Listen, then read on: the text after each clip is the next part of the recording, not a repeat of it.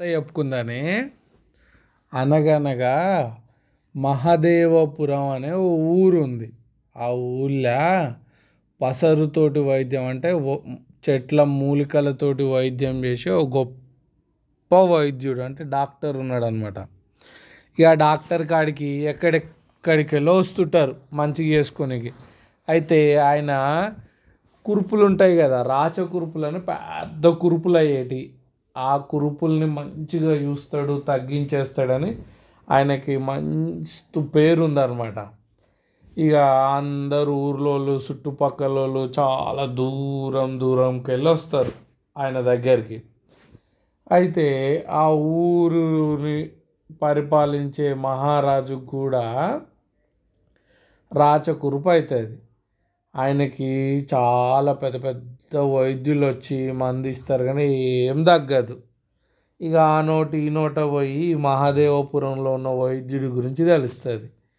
ఇక మంత్రి ఆలోచన చేసి ఇంకా సైనికుల్ని పంపించి ఆయన మహాదేవపురంలో ఉన్న వైద్యుడిని తీసుకురాపండి అని చెప్తాడు. ఇక సైనికులు పోతారు సేనాధిపతి కూడా పోతాడు. పోతే ఇక వైద్యుడు అంత తిన్నాక ఇక వద్దామని రెడీ అవుతాడు కానీ మళ్ళీ రాజుకు మంచిగా కావాలంటే రాజే ఈడికి రమ్మని పొరి అనేసి వెళ్ళగొడతాడు వాళ్ళని.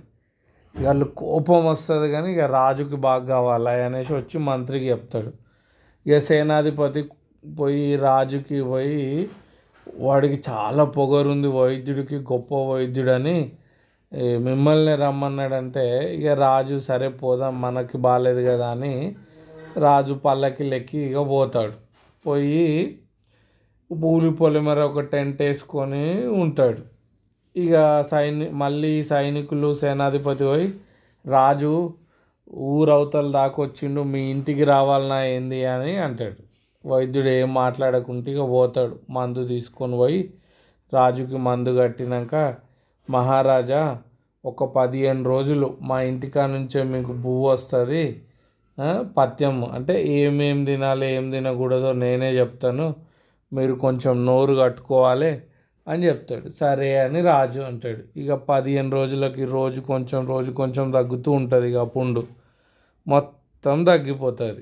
ఇక తగ్గిపోయినాక ఇక రాజా మీరు వెళ్ళొచ్చు ఊరికి అని అంటాడు. అప్పుడు రాజు అంటాడు నువ్వు నాకు చాలా బాగా తగ్గించినావు. ఎంతోమంది పెద్ద పెద్దోళ్ళు తగ్గించలేకపోయారు.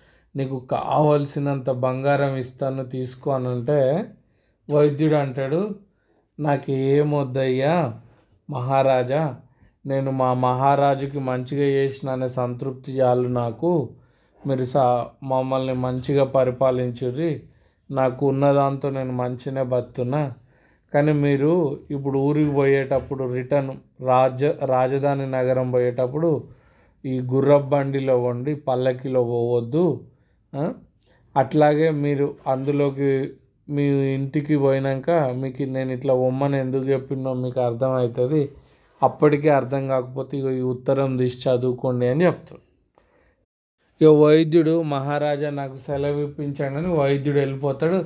ఇక రాజు కూడా వాళ్ళ రాజ్యానికి గుర్రం మీద గుర్రబండి మీద బయలుదేరి వస్తాడు ఇంటికి. ఇక మన్ మంత్రి సేనాధిపతి కూడా గుర్రం బండి మీదనే రిటర్న్ వస్తాడు. సేనాధిపతికి ఇంకా కోపం వస్తుంది. ఎందుకంటే వాళ్ళు వచ్చేతో వాళ్ళ ఆ బండి ఎగుడు దిగుడు ఉండి ఇటుక్కు ఇటాని అటాని ఇటాని ఇట్లా డుగ్గు డుగ్గు అయ్యి వాళ్ళంతా నొప్పులు లేస్తాయి. నిజంగా వైద్యుడికి చాలా తిక్క ఉంది మహారాజా. మనల్ని చాలా ఇబ్బంది పెట్టిందంటే కాదు కాదు ఆయన మనకేదో చెప్పాలనుకొని సున్నితంగా చెప్పిండు మనకి. మనం అయినా ఆ రోడ్ వేయమని పైసలు కూడా ఇచ్చినాం కదా వేయలేదు అంటే ఎవడో దొంగతనం చేసి తినేసిండు. అదే ఆయన మనకి చెప్పిండు రోడ్ వేయమని. లెటర్ కూడా అదే ఉంటుంది చూడు అని అంటాడు. చూస్తే సేనాధిపతి అదే రాసి ఉంటుంది. వైద్యం కోసం వచ్చే ఊరోళ్ళు చాలా ఇబ్బంది పడుతున్నారు. వాళ్ళ కోసం రోడ్ వేయండి మహారాజా అని ఉంటుంది. ఒక వారం రోజుల లోపలనే రాజు మంచి రోడ్ వేయించేస్తాడు ఆ ఊరికి. ఇక దాంతో చాలామంది ఈయన దగ్గరికి వచ్చిన వాళ్ళు హాయిగా వచ్చేయగలుగుతారు. అదర్ర కథ. Good night.